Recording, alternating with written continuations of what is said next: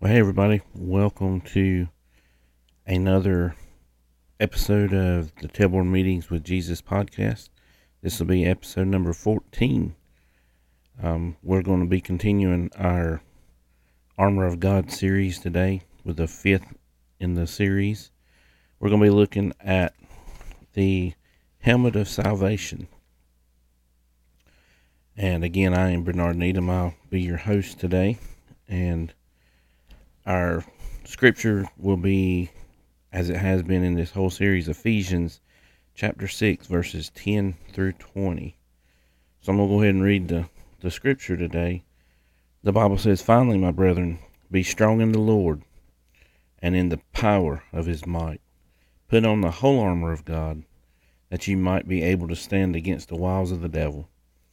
For we do not wrestle against flesh and blood, but against principalities, against powers, against the rulers of the darkness of the age, against spiritual hosts of wickedness in the heavenly places. Therefore, take up the whole armor of God, that ye might be able to withstand in the evil day, and having done all, to stand. Stand therefore, having girded your waist with the truth, having put on the breastplate of righteousness, and having shod your feet with the preparation of the gospel of peace. Above all, take the shield of faith with you, and be able to quench all the fiery darts of the wicked one. And take on the helmet of salvation, and the sword of the Spirit, which is the Word of God, praying always with all power and supplication in the Spirit, be watchful to the end with all perseverance and supplication for all the saints and for me, that utterance may be given to you, that I may open my mouth boldly to make known the mystery of the gospel, for which I am an ambassador in chains, that in it I may speak boldly as I ought to speak.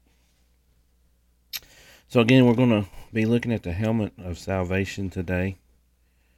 And you know, you think about your helmet, uh, it's going to protect your head, your from um, falling debris or uh, impact injuries, or even shield some of the water and and stuff like that off. But you know, we know it can also protect against crushing blows.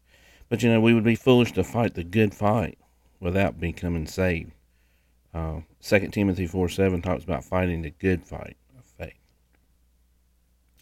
While most uh, folks interpret this as sal- our salvation in Christ, the picture that is more accurate is the hope of salvation. In light of us having been saved, our hope is rooted in heaven and not of this world. We base our decisions according to the value system of the next world instead of our present world. So you know we we think about our helmet and how important that piece of equipment is. Just like any other piece of of personal protective equipment, um, you know you've got to have it all for it all to work and to protect you properly.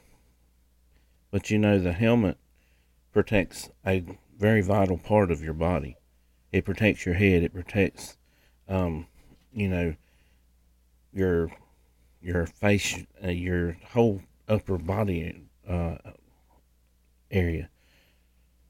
So you know, without a helmet, when you make entry into that fire, or um, you know, you're working around that that accident scene, and something flies back and hits you, without that helmet, there's going to be very little protection. And that's the same way that uh, we are if we go through this world without God, is we have that uh, lack of protection there. So we need to always put God first. We need to make sure of our salvation. We need to ensure that we know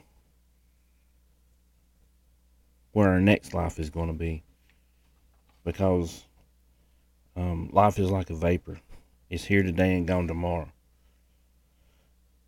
So, to apply our message today, salvation is not fire insurance. It's not a fire insurance policy that we keep in our back pocket to take out in order to give admission into heaven.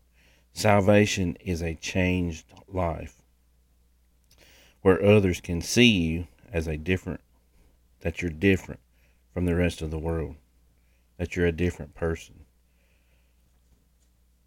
And that's what salvation is. That's what salvation is all about. Is it's not just something that we're going to keep in our back pocket and hope we never have to use it. Salvation is something that we're going to use one day. The Bible tells us that it is appointed unto me and wants to die. And after that, the judgment. And we know that we're going to be judged one day. So, this is a short lesson, but I'm going to come, I'm going to talk to you just a minute. And I beg you, if you don't know that you're saved, if you're not sure of your salvation, if you're not sure about your walk with God, contact somebody. Talk to talk to a pastor. Talk to to one of us. You can contact us. Um, our contact information is on the website. It's on Facebook. But contact somebody and get that taken care of before it is eternally too late. So I'm gonna leave you with uh, some dis- our discussion questions for this evening. The first one is how does a person become saved? And the Bible tells us that uh, that we all have sinned and come short of the glory of God. So we all need that salvation. But how do we we obtain that salvation? We um, ask God into our heart. We ask God to to come into our life and to and to cleanse us of all of our unrighteousness. We ask Him to to to for the Holy Spirit to to dwell in our uh, in our lives, to dwell in our heart. When you truly ask for that forgiveness and that repentance, then you're saved. So why is it so important for others to see a change in me? And you know, a lot of times without a change, has anything really changed? Did you truly accept Christ as your Savior, or did you just make a profession um, just to to say that you did? So when you truly give your life to Christ, you should see a change. You will see a change. Um, you'll see a change in the way you talk, the way you walk, the way you act. Um, it's a total life transformation. So then finally, how can I effectively share my faith with others? By prayer, by just talking to people. There's so many ways that we can share the gospel. We can talk. We've got social media now. We can text. We can do like we're doing tonight. We're with a podcast. Um, there's so many ways that we can share our faith and that we can share the love of Jesus Christ. But I do ask you, if you don't know Christ as your Savior, contact us. Let us know. We'd love to talk to you. We'd love to give you some information. We'd love to give you some handouts. We'd love to pray with you.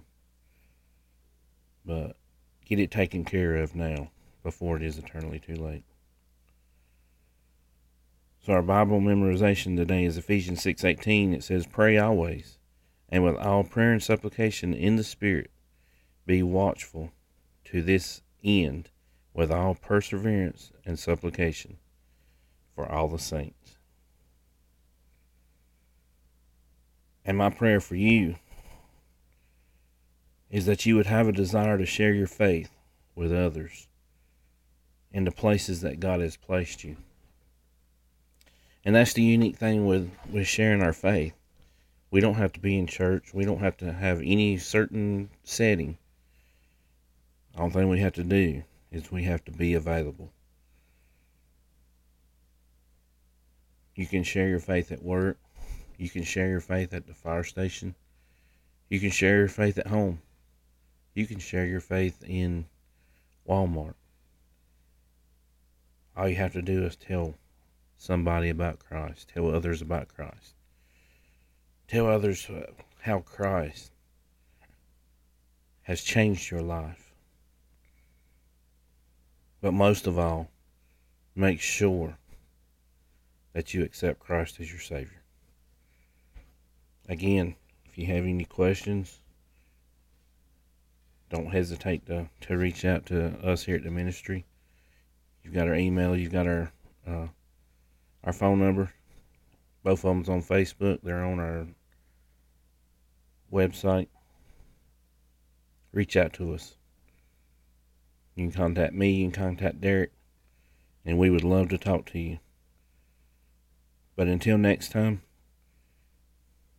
everybody stay safe and God bless. Y'all have a good week. Take care.